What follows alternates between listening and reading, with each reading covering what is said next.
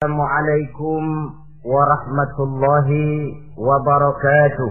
وعليكم السلام ورحمة الله وبركاته. بسم الله والحمد لله والصلاة والسلام على سيدنا رسول الله سيدنا ومولانا محمد بن عبد الله وعلى آله وصحبه وموالاه. أما بعد سبحانك لا علم لنا إلا ما علمتنا إنك أنت العليم الحكيم لا حول ولا قوة إلا بالله العلي العظيم Saudara-saudara kaum رحمكم الله Ada tiga perintah Allah yang berangkai dalam Al-Quran Yang menurut para ulama' tidak diterima yang satu apabila yang lain tidak dikerjakan. Di antaranya ayat aqimus shalah wa atuz zakah. Yang kedua ati'ullaha wa ati'ur rasula. Dan yang ketiga ayat anishkurli wali walidaika. Perintah ini merupakan perintah yang berangkai Aqimus sholat wa atuz zakah. Dirikan sholat dan bayar zakat. Artinya, tidak diterima sholatnya orang yang tidak membayar zakat. Dan tidak diterima zakatnya orang yang tidak mendirikan sholat. Perintah ini berangkai pada saat sholat dikerjakan zakat apabila sampai haul dan nisabnya harus dibayarkan. Begitu juga pada ayat Allah wa ati'ur rasul. Taatlah kamu kepada Allah dan taatlah kamu kepada Rasul. Tidak diterima taat kepada Allah kalau membelakangi Rasul dan tidak diterima mentaati Rasul kalau tidak mentaati Allah. Keduanya berangkai dan tidak terpisahkan satu dengan lainnya. Taat kepada Allah artinya harus taat juga kepada Rasul mengamalkan Quran artinya juga harus dengan mengamalkan sunnah. Oleh karenanya sering diingatkan, usaha memisahkan umat Islam dari Islamnya selalu diawali dengan memisahkan umat Islam dari ulamanya. Dan ini bukan urusan baru. Sejak zaman dahulu, orang-orang yang anti kepada Islam selalu berusaha memisahkan umat Islam dengan Islamnya. Caranya pertama ditanamkan dipisahkan umat dari ulama. Kalau cara ini berhasil, mereka masuk kepada tingkat yang kedua, ditanamkan keraguan kepada sunnah. Kalau cara ini pun juga mereka berhasil, masuk kepada bagian ketiga yang terpenting, menanamkan keraguan kepada Al-Quranul Karim. Kalau umat sudah meragukan Al-Quranul Karim, maka tidak ada lagi yang bisa diharapkan. Oleh karena itu, ati Allah dan ati Rasul tidak bisa dipisahkan satu sama lain. Apabila kita mengamalkan ajaran Quran, seiring dengan itu kita juga harus menegakkan sunnahnya. Adapun ayat yang ketiga yang merupakan perintah berangkai ini, anis kurli wali walika kata Allah. Hendaklah engkau bersyukur kepadaku dan bersyukur kepada ibu bapakmu. Bersyukur kepada Allah tapi tidak bersyukur kepada ibu bapak tidak diterima. Bersyukur kepada ibu bapak tapi tidak bersyukur kepada Allah juga ditolak. Oleh karenanya keduanya tidak bisa terpisahkan satu sama lain. Orang yang pandai bersyukur kepada Allah, dia harus pandai juga bersyukur kepada ibu dan bapaknya. Bersyukur kepada ibu bapak artinya berbakti kepada kedua orang tua kita. Kalau kita perhatikan, dan inilah pokok yang akan kita bicarakan pada pertemuan ini soal berbakti kepada ibu dan bapak. Kalau kita perhatikan, kedudukan kedua orang tua dalam Al-Quran itu tinggi sekali. Kita baca misalnya dalam surah Al-Isra ayat 23. Di sana menjelaskan alla ta'budu illa iyyahu wa bil walidaini ihsana. Dan Allah Tuhanmu telah memutuskan, telah menetapkan jangan kamu menyembah selain daripadanya dan berbaktilah kepada kedua orang tua. kita perhatikan tertibul kalimat atau tertib urutan kalimat dalam ayat ini. Pertama, jangan menyembah selain kepada Allah. Yang kedua, berbakti kepada kedua orang tua. Allah, setelah itu kedua orang tua. Begitu tinggi kedudukannya sampai dirangkaikan dengan kewajiban menyembah hanya kepada Allah. Sesudah itu apa? Wabil walidaini ihsana berbakti berbuat baik kepada ibu dan bapak. Dulu dalam surah An-Nisa ayat 36 kita temukan la tusriku bihi syai'a wa bil walidaini ihsana.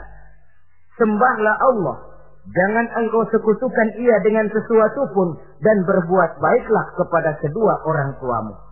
Lagi-lagi di sini perintah bertauhid, perintah menyembah hanya kepada Allah dirangkaikan dengan perintah berbakti kepada kedua orang tua.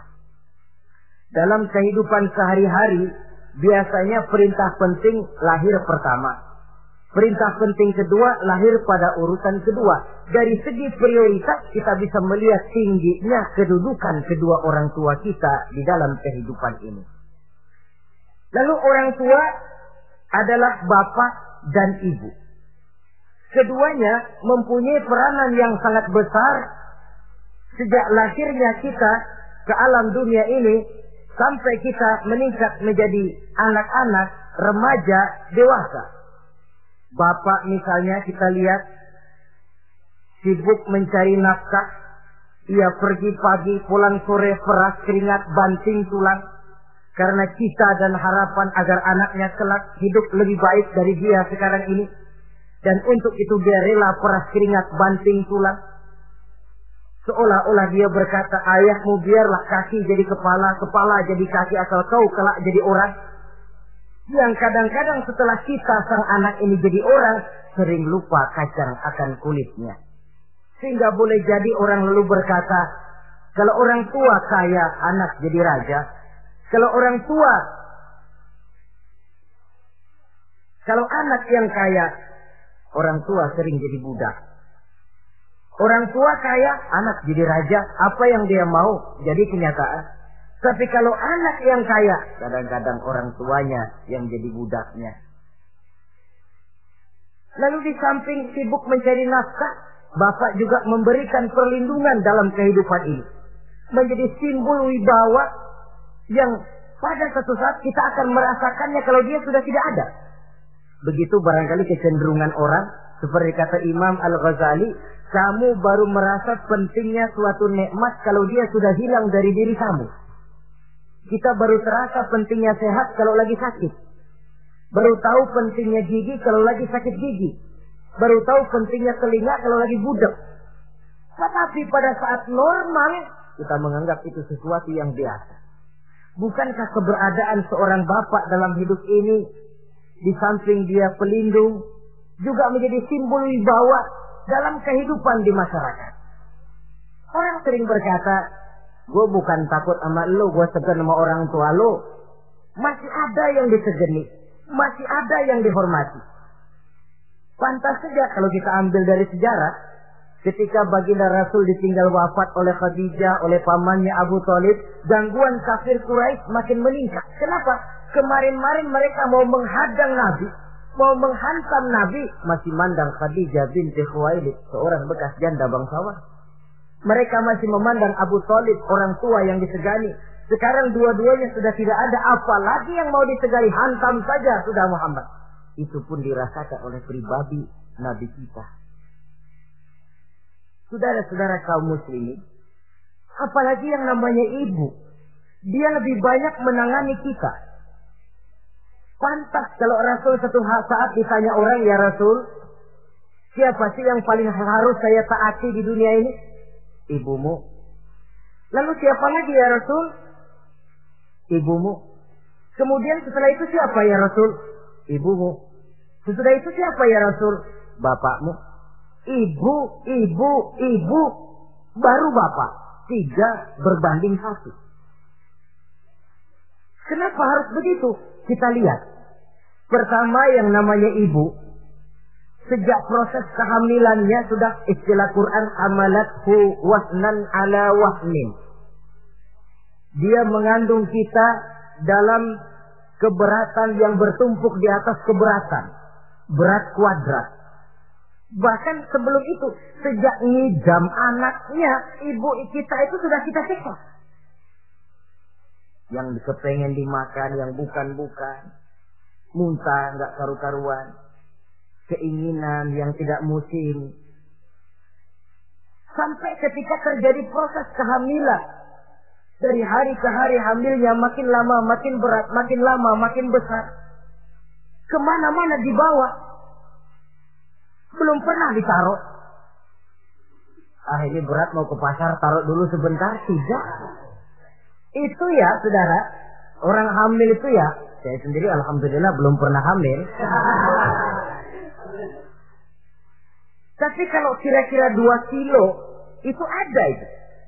Umpama pengen ngerasain, cari kelapa yang beratnya kira-kira dua kilo, jantung di perut ke mana-mana bawa. Apa enak kayak begitu? Kehamilannya makin lama makin besar, makin lama makin besar. Tidurnya pun sudah serba sulit dan serba salah. Sampai dia kepada saat kelahirannya, saat melahirkannya, berhadapan dengan dua pilihan. Kalau tidak hidup, mati. Dan seorang suami tidak pernah menghadapi saat-saat kritis macam gitu. Paling-paling waktu istrinya melahirkan, dia cuma nungguin di depan pintu bingung, gelisah, tapi masih sempat ngapok. Si istri sudah pasrah berhadapan dengan kalau tidak hidup, mati. Saudara hadirin yang saya hormati. Dalam pilihan itu dia lahirkan anaknya sealam ini. Dan maha adil Allah. Andai kata pun seorang perempuan kalah dalam perjuangan ketika melahirkan anaknya, dia meninggal, dia mendapat pahala seperti orang yang mati syahid. Sebab orang mati syahid itu ada tiga macam. Ada syahid dunia akhirat. Ini orang yang pergi perang membela agama, niatnya karena Allah, dia gugur di medan perang, syahid dunia akhirat. Tidak usah dimandikan, dikafankan, disolatkan, dikubur dengan pakaian yang dia pakai. Yang berlumur darah itu. Yang kedua ada orang mendapat sahid akhirat. Artinya mendapat pahala seperti pahalanya orang yang mati sahid. Tetapi jenazahnya tetap wajib diurus seperti biasa. Dimandikan, dikafankan, disolatkan. Hanya pahalanya seperti pahala orang mati sahid. Siapa mereka? Al-Gharik Orang yang mati tenggelam, kelep di kali, itu mati syahid, syahid akhirat. Apalagi sahibul hadmi, orang yang tertimpa benda keras secara mendadak, mati syahid, syahid akhirat. Di dunianya tetap wajib diurus seperti biasa. Saudara lagi jalan enak-enak ketiban batu dua ton. Mati mendapat pahala syahid, syahid akhirat. Tapi jangan diniatin. Kalau dilihatin, ah saya mah pilih selap aja dah. Lalu nyebur ke kali, mati, sahid. Tidak. Konyol malah itu bunuh diri namanya. Nah, di antaranya yang mati sahid itu perempuan yang meninggal pada saat melahirkan anak. Tapi masalah kita dalam pilihan antara hidup dan mati dia lahirkan anaknya sealat ini. Lalu proses mengasuh dan membesarkan lebih banyak sang ibu ketimbang sang bapak. Tengah malam, bapaknya sudah asik rela. Si ibu masih saja berkutat dengan anak bayinya. Dibungkusnya pakaian, si anak pun pipis digantinya itu. Setelah itu dijaganya juga dari gigitan nyamuk. Sehingga pepatah bilang kasih ibu sepanjang jalan, kasih anak sepanjang galah. Ini berarti bahwa bagaimanapun upaya hendak menebus jasa daripada ibu, memang sulit untuk tersebut.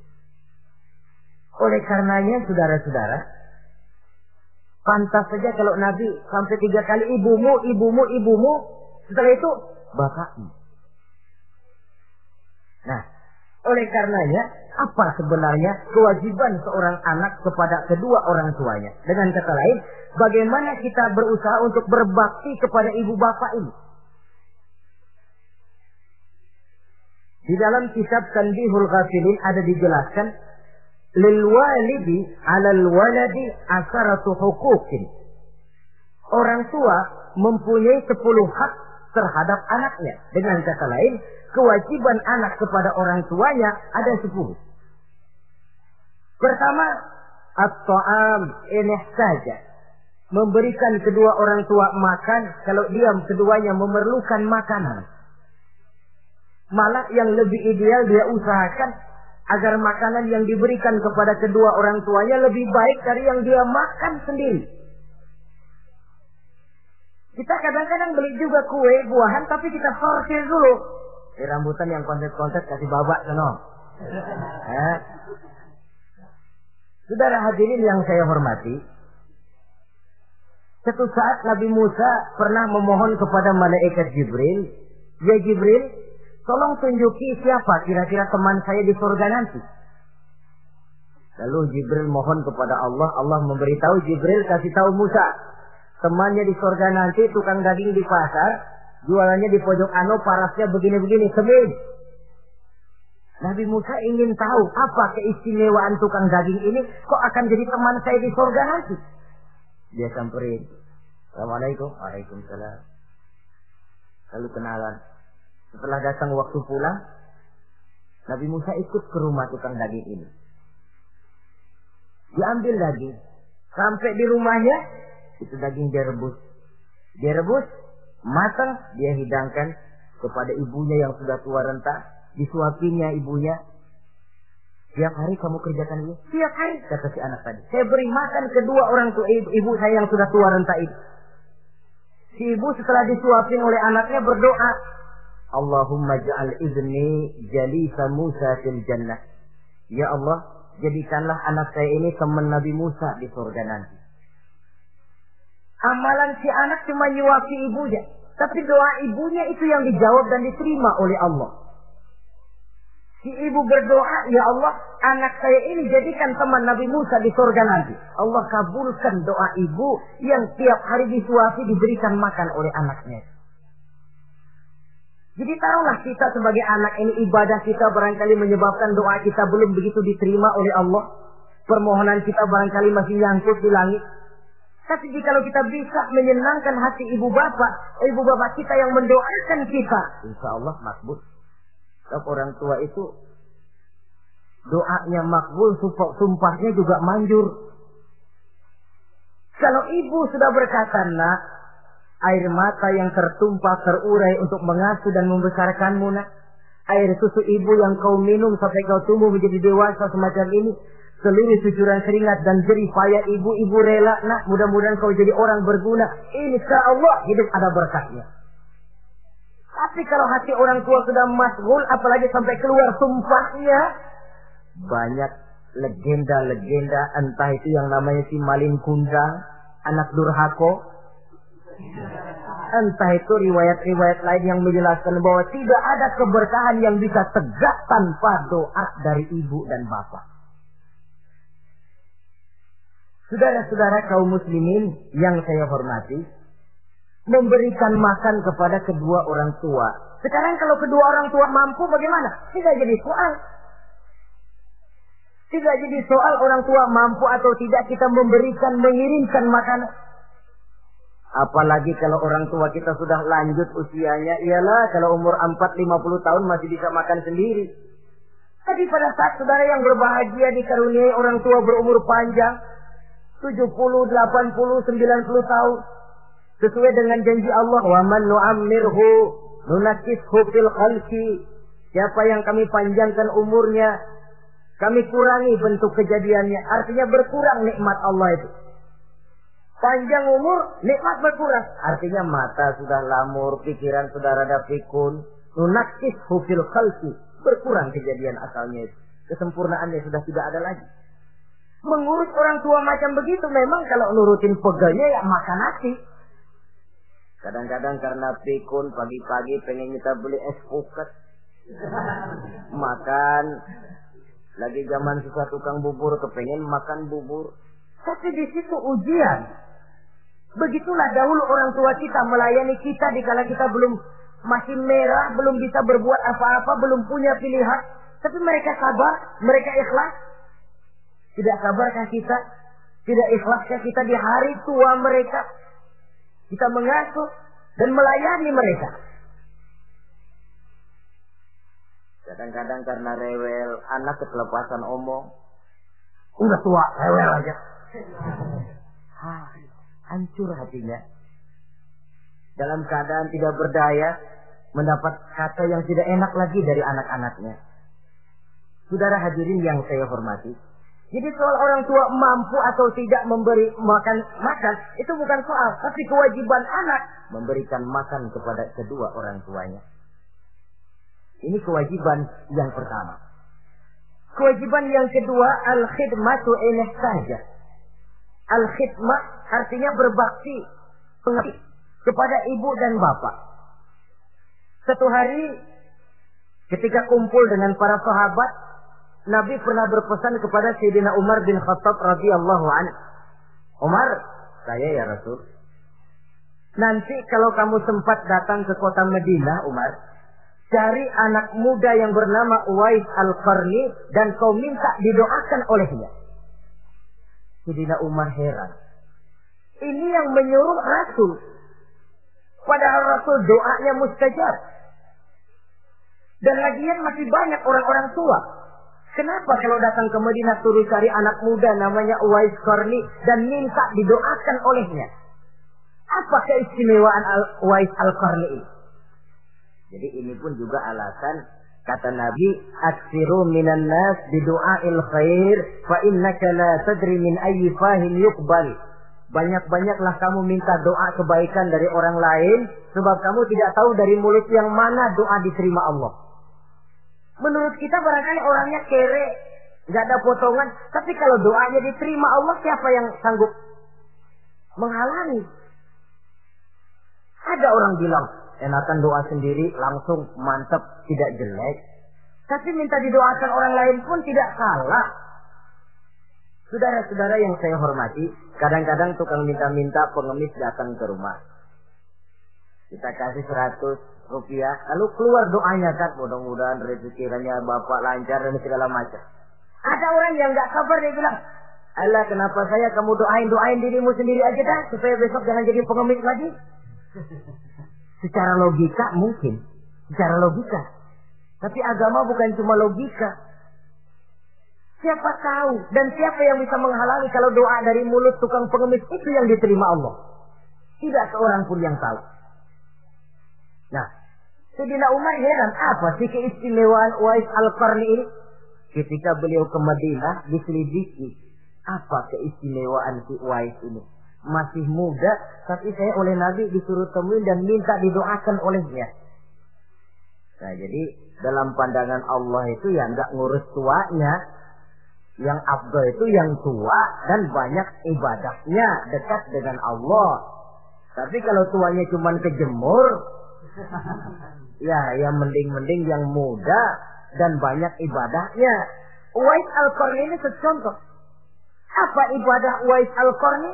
Ternyata dia seorang anak yang sangat berbakti kepada ibunya. Ayahnya sudah meninggal.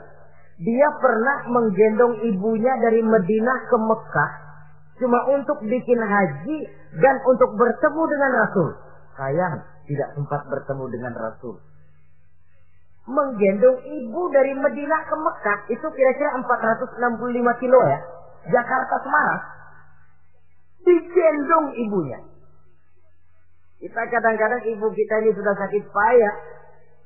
Mau ke dokter saja. Masih manggil orang. Tolongin gotongin mak gue Masih minta tolongin. Berat kita. Uwais Al-Qarni menggendong ibunya. Cuma untuk menunaikan ibadah haji dan bertemu dengan Rasul rupanya karomahnya. Ya, karomahnya itu muncul karena dia merupakan anak yang sangat bakti kepada ibunya. Jadi Allah memberikan karomah itu ya, ada yang karena orang rajin tahajud, ada yang karena tangannya pemurah, dermawan, ada yang karena sangat berbakti kepada kedua orang tuanya, ada yang karena rajin baca Quran, ada yang karena rajin melaksanakan puasa sunnah, timbul karomahnya keistimewaan yang diberikan Allah kepadanya. Jadi bakti kepada ibu dan bapak mendatangkan karomah, keistimewaan yang diberikan Allah kepada kita. Kayak Uwais Al-Qarni ini. Kalau dilihat dari segi ibadah, dia masih muda. Tentu lebih banyak ibadahnya macam Umar bin Khattab. Tapi karena baktinya kepada ibunya, sampai Nabi pesan Sayyidina Umar, kalau kau sempat ke Madinah, cari anak muda bernama Uwais Al-Qarni, minta didoakan olehnya. Artinya doanya dikabul oleh Allah Subhanahu wa taala. Saudara-saudara kaum muslimin yang berbahagia. Kewajiban yang ketiga, al-ijabatu in da'a menjawab memenuhi panggilan orang tua apabila keduanya memanggilmu. Menjawab panggilan kedua orang tua. Dan cara menjawab ini pun Al-Quran memberikan tuntunan etiknya. Wala takun lahuma uffin. Jangan kepada kedua orang tuamu ngomong uff. Uff, hus, oi. Itu dianggap kurang etik Saudara hadirin yang saya muliakan, menjawab panggilan orang tua merupakan kewajiban anak dan merupakan hak dari orang tuanya. Dia berhak untuk dijawab panggilannya dan anak berkewajiban untuk menjawab panggilan orang tuanya. Mari kita ikuti satu riwayat bahwa ada seorang anak muda yang soleh, tekun melaksanakan ibadah namanya Jurai. Satu hari Jurai ini sedang sholat, sholat sunnah. Ketika dia sedang sholat itu, ibunya manggil, Jurai, kan? Jurai sini sebentar. Ibunya rupanya tidak tahu kalau Jurai sedang sholat. Mendengar panggilan ibunya, Jurai bimbang dalam hati. Allahumma ummi am solati. Ya Allah, sembahyang saya terusin atau panggilan ibu yang saya jawab. Saya sholat sunnah, tapi menjawab panggilan ibu wajib. Mana ini? Bimbang. Dia ibunya manggil lagi. Jurai ta'ali. Jurai sini. Makin bimbang. Allahumma ummi am solati. Ya Allah, yang mana? Sholat terus atau menjawab panggilan ibu? Rupanya dia pilih sholat terus, saudara-saudara. Dia tidak jawab panggilan ibunya. Karena panggilannya tidak dijawab ini, mangkel rupanya hati sang ibu. Ya Allah, Jurais ini, saya lahirkan dia antara pilihan hidup dan mati. Saya asuh dan saya besarkan dia. Cuma saya panggil tidak mau menjawab, sakit hati saya. Keluar katanya. Ya Allah, Jangan mati Jurai sebelum dia bertemu orang jahat. Nah, berlalulah riwayat ini. Hari berganti hari, bertukar minggu-minggu pergi datanglah bulan. Kesolehan anak muda yang bernama Juraij ini terkenal ke seluruh kampung. Dan biasa, kalau ada orang yang soleh, apalagi dia masih muda, yang usil banyak.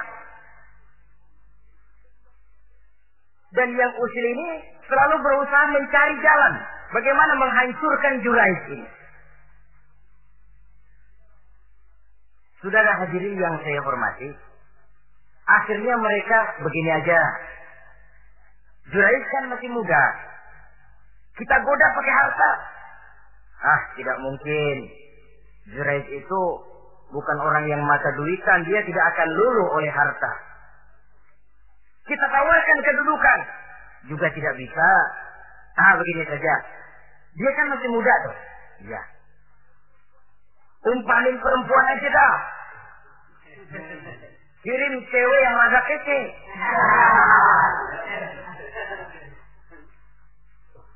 Dicarilah perempuan untuk menggoda Jurais ini. Sampai satu malam Jurais sedang ibadah di mihrab dalam masjid.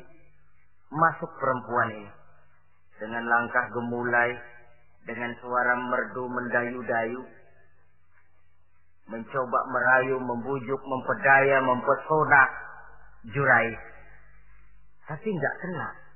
Sejak dari berpakaian lengkap si perempuan ini, Sampai bahasa Arabnya Orianun Tolik. Tanpa sehelai benang pun lagi lekat di badannya. Menggoda Jurais, memegang Jurais, muter-muter di depan Jurais, tanpa selembar benang pun lekat di badannya. Jurais mantap. Si perempuan karena sudah kadang merasa dibayar lalu nggak berhasil kan malu.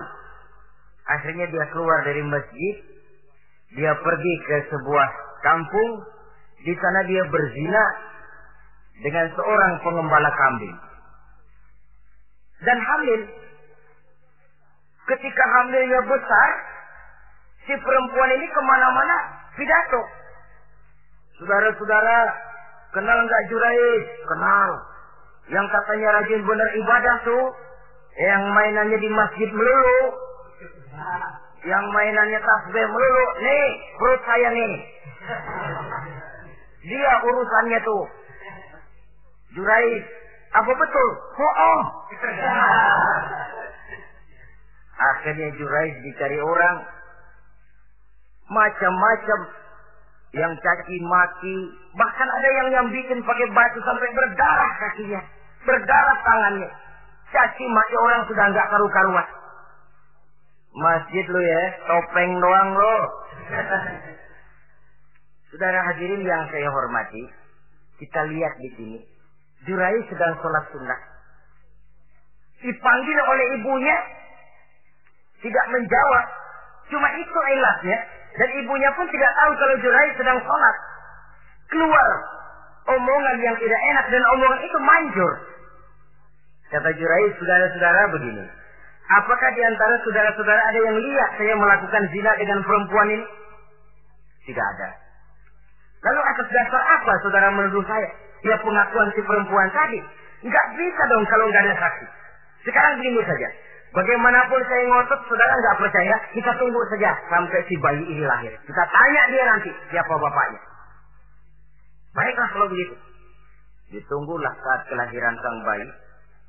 Begitu bayi itu lahir ke alam ini, bron merah, masih orok. Setelah dibersihkan, ditekan perutnya oleh Juraid, ya gulam, kul man Eh, bayi, tolong kasih tahu siapa bapakmu. Dengan izin Allah itu orok bayi yang masih merah ngomong.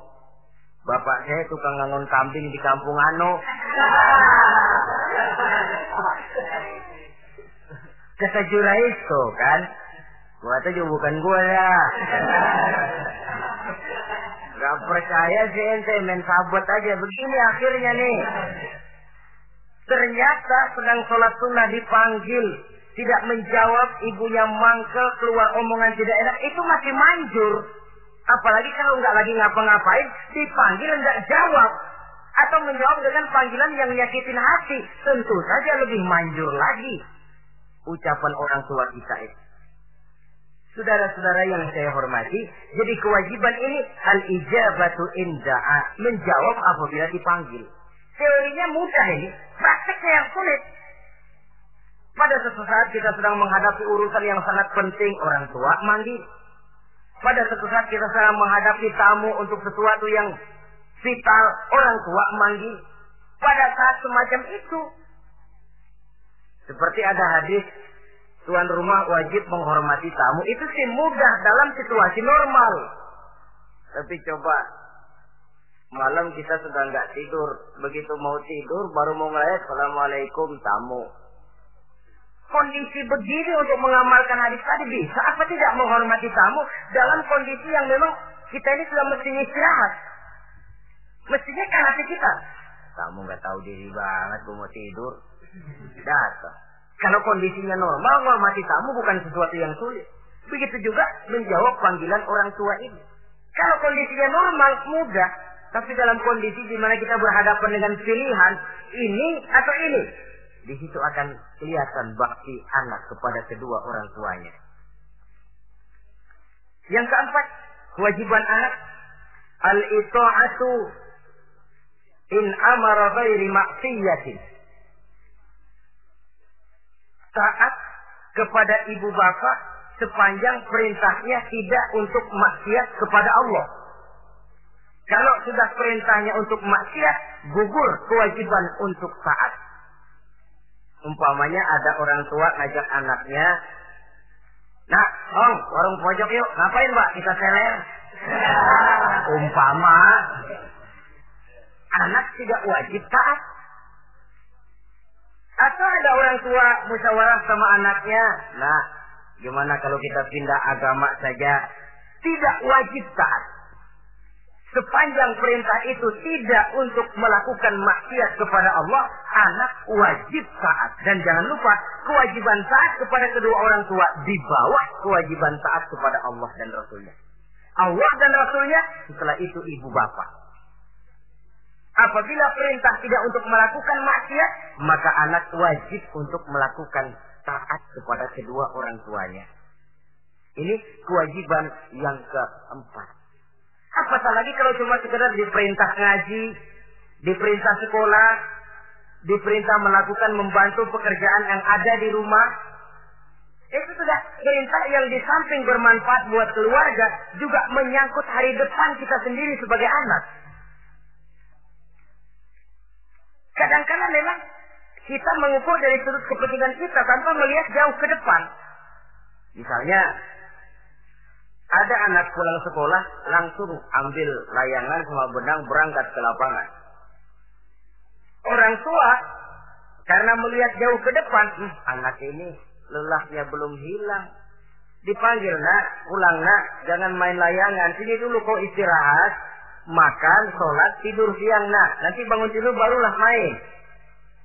Si anak mungkin hatinya ngedumil. Hm, bapak orang main layangan aja dilarang. Ini kesan yang timbul. Orang main layangan saja kok dilarang. Padahal larangan ini adalah untuk kemanfaatan dan kemaslahatan si anak itu sendiri. Tapi anak tidak mau mengerti. Yang dia tahu, dia dilarang main layangan.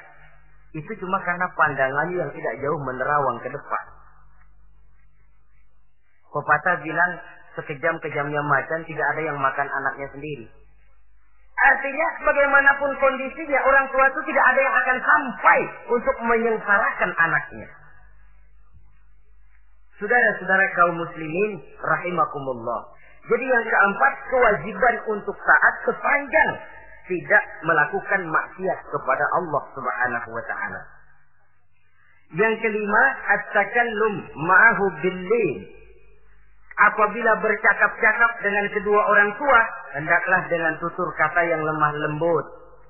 Wala tanharhuma wala taqul lahuma uffin wa qul lahuma qawlan karima. Jangan membentak, jangan up up saja, hus saja, itu sudah tercela dan tidak boleh menurut ajaran agama. Apatah lagi sampai membentak, maaf maaf, apalagi sampai melakukan tindakan kekerasan. Menendang orang tua, na'udzubillah, summa na'udzubillah. Memukul orang tua sendiri, Allah karim. Orang tua yang menyebabkan secara zahir keberadaan dia ke alam ini sampai hati ditendang, dipukul, dibangsat-bangsati. Tidak ada kedurhakaan yang lebih berat selain daripada kedurhakaan kepada kedua orang tua sesudah orang menyekutukan Allah.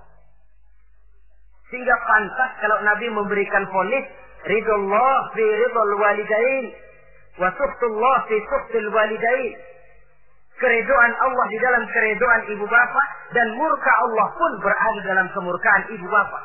Ibu bapak ridho, Allah insya Allah ridho. Ibu bapak murka, Allah murka. Jadi kebahagiaan apa yang bisa kita tegakkan dalam hidup tanpa restu dan doa kedua orang tua kita?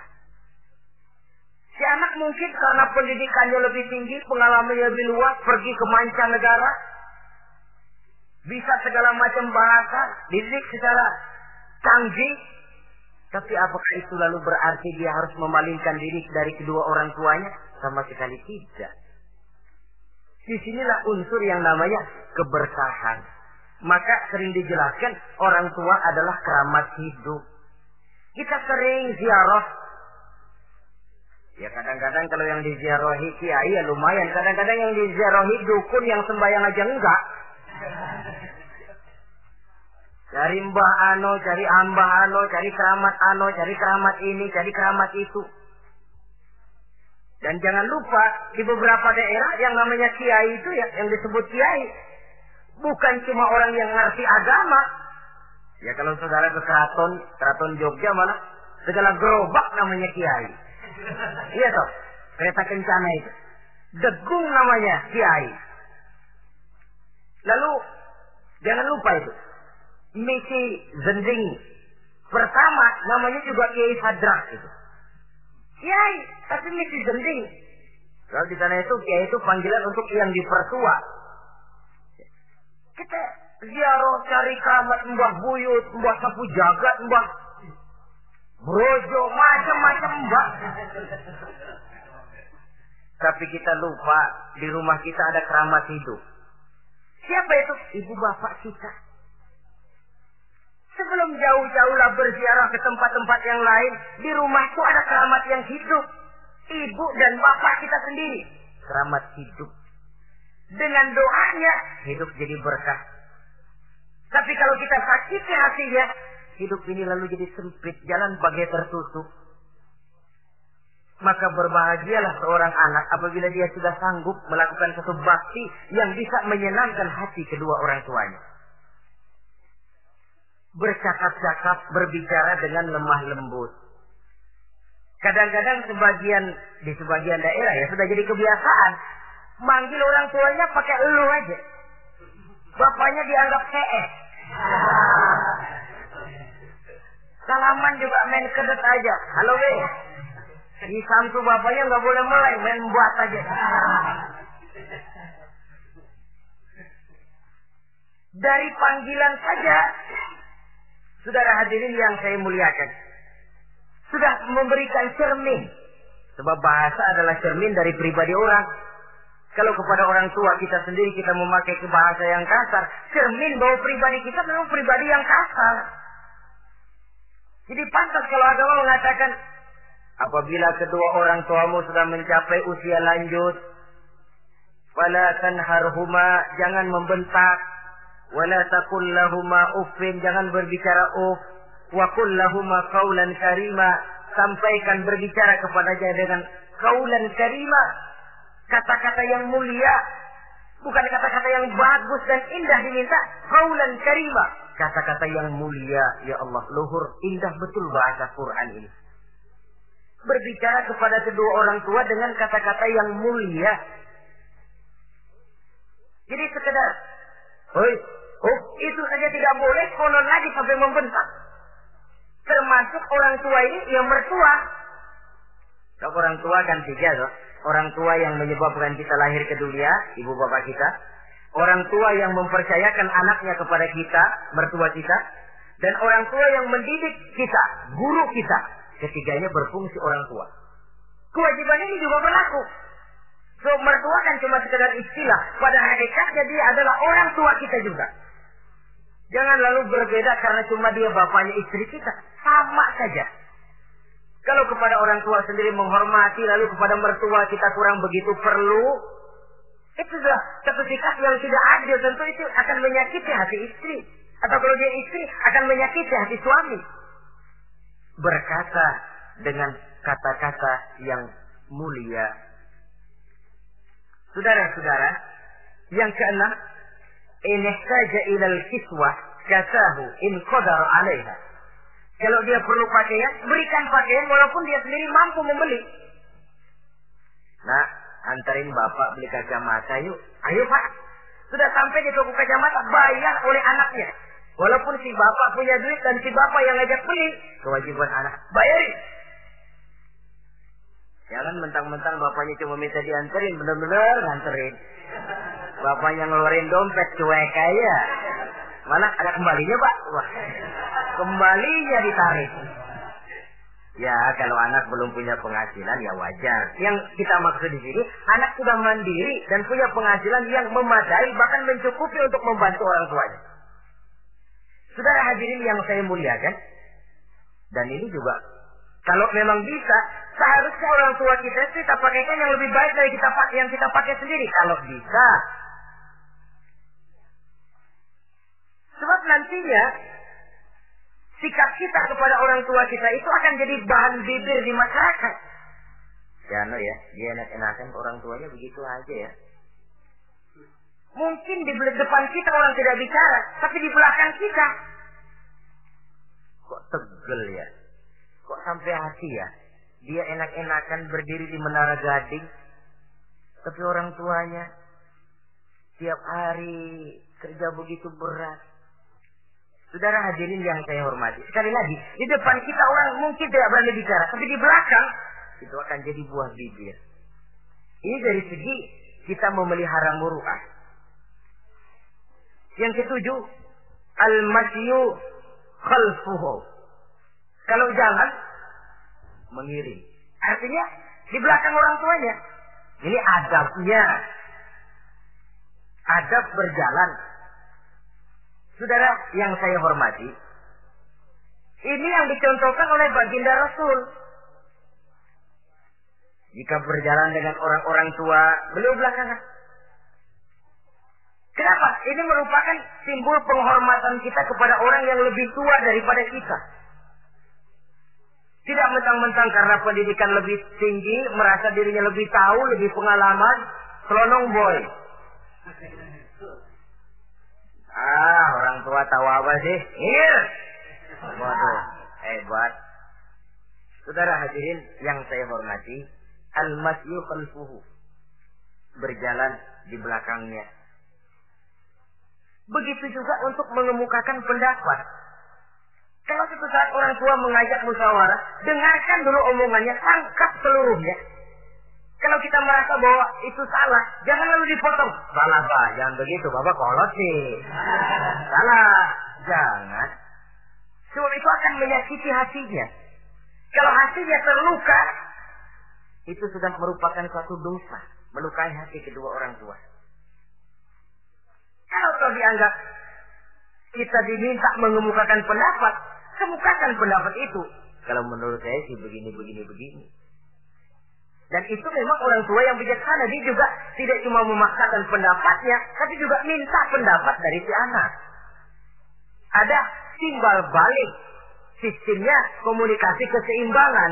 Inilah makna ucapan Nabi. Bukan termasuk golonganku, kata Nabi. Orang tua yang tidak sayang kepada anak muda dan orang muda yang tidak menghormati orang tua. Bukan golonganku.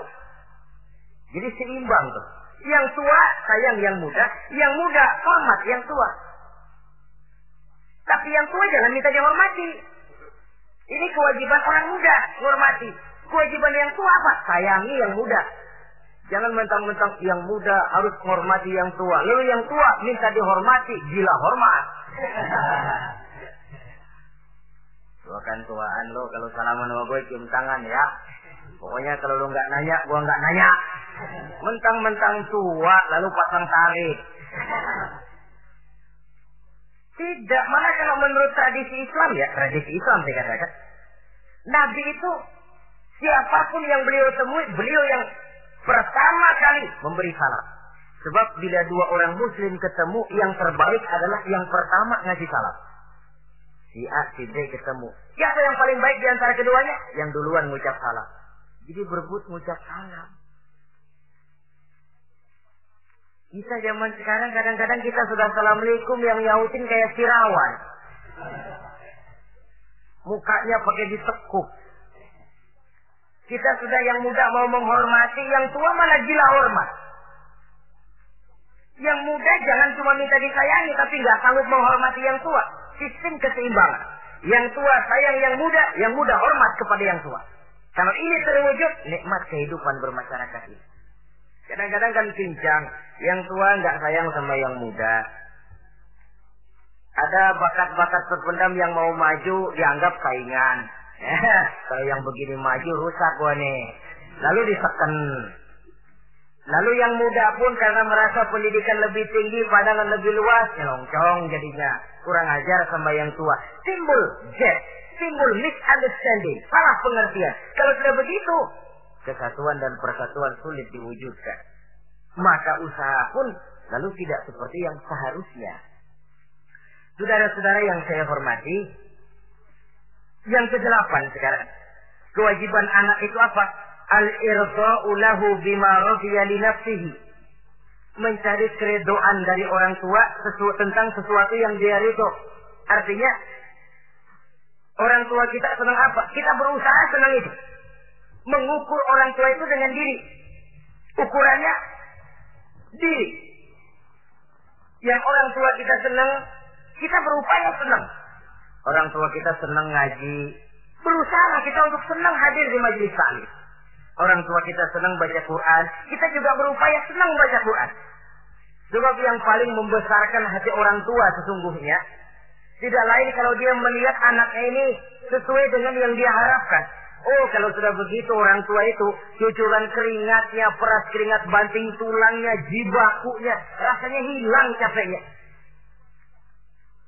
Kebahagiaan orang tua tidak tidak cuma kalau anaknya jadi kaya lalu mengantarkan makan, minum, buahan, peralatan yang serba lek. Tidak. Lebih dari sekedar itu orang tua berharap dia bisa menerima pensiunan pahala dari meninggalkan anak yang soleh. Alangkah indahnya jika orang tuanya nanti wafat meninggalkan alam ini, anak-anaknya mengurubungi di sekelilingnya. Memimpin orang tuanya membacakan syahadat, anak-anaknya juga yang memandikan, anak-anaknya yang menyolatkan, anak-anak yang menurunkan dia ke liang lahat, anaknya yang mendoakan. Alangkah nikmatnya orang tua macam itu. Tapi kan langka. Di samping karena memang orang tua kurang mengarahkan, anak pun kurang perhatian ke arah itu. Begitu bapaknya mati, ambil mana ambil, formalin. Akan lebih baik kalau anaknya yang mandi. Tangga-tangga panggil membayangi. Anaknya malah nonton dari jauh. Enggak ikut bayangin. Mau kok tegel. Kenapa enggak ikut bayangin? Ya enggak bisa sembayangnya. Ya kalau macam Abu Nuwas dulu enggak bisa masih ada akal. Ikut sembayang jenazah. Dia enggak tahu kalau sembayang jenazah itu cuma diri, enggak pakai ruku, enggak pakai sujud. Imam takbir dia takbir. Begitu takbir kedua dia kira ruku, ruku dia. Habis takbir lagi sujud. Orang-orang gak ada yang sujud. Bingung. Selesai ditanya dia, Bu Nawas kenapa tadi pakai sujud? Dia bilang ini mayit dosanya kebanyakan.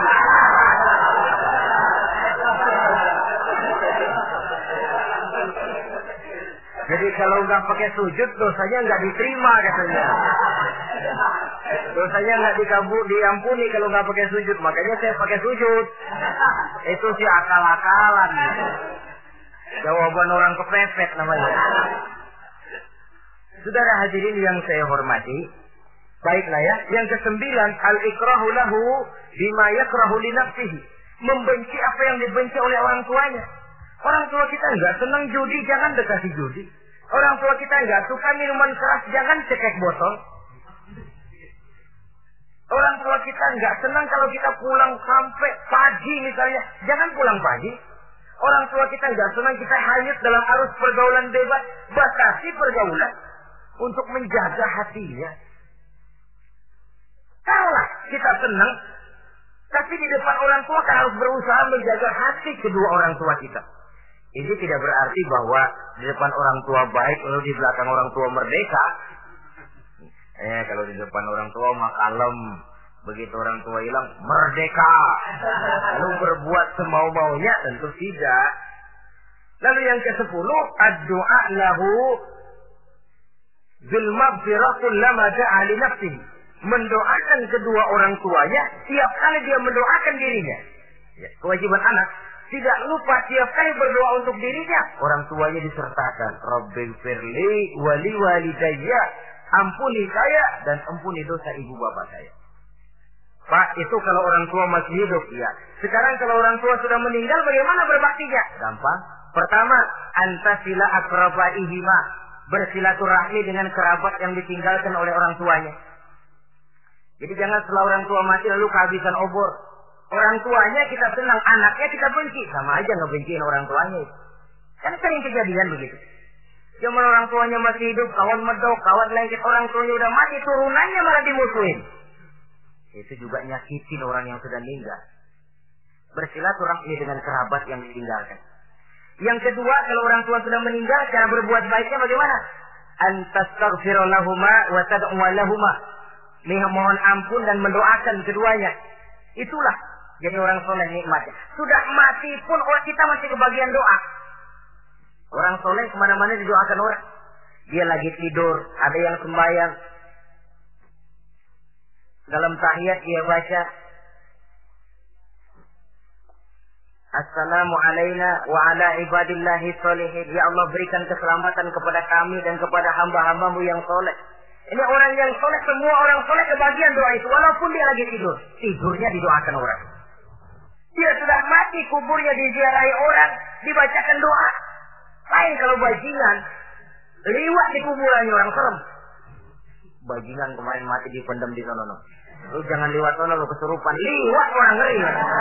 Bagaimana lagi mau mendoakan?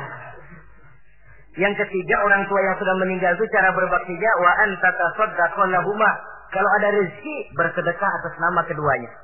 Pak, seratus ribu untuk pembangunan masjid, saya lihat pahalanya untuk almarhum kedua orang tua saya. Insya Allah sampai. Oh, kalau tidak sampai Rasul tidak akan mengajarkan badal haji. Untuk apa? Diajarkan badal haji artinya amalan orang yang masih hidup ada kaitannya dengan orang yang sudah meninggal. Bersedekah atas nama kedua orang tua.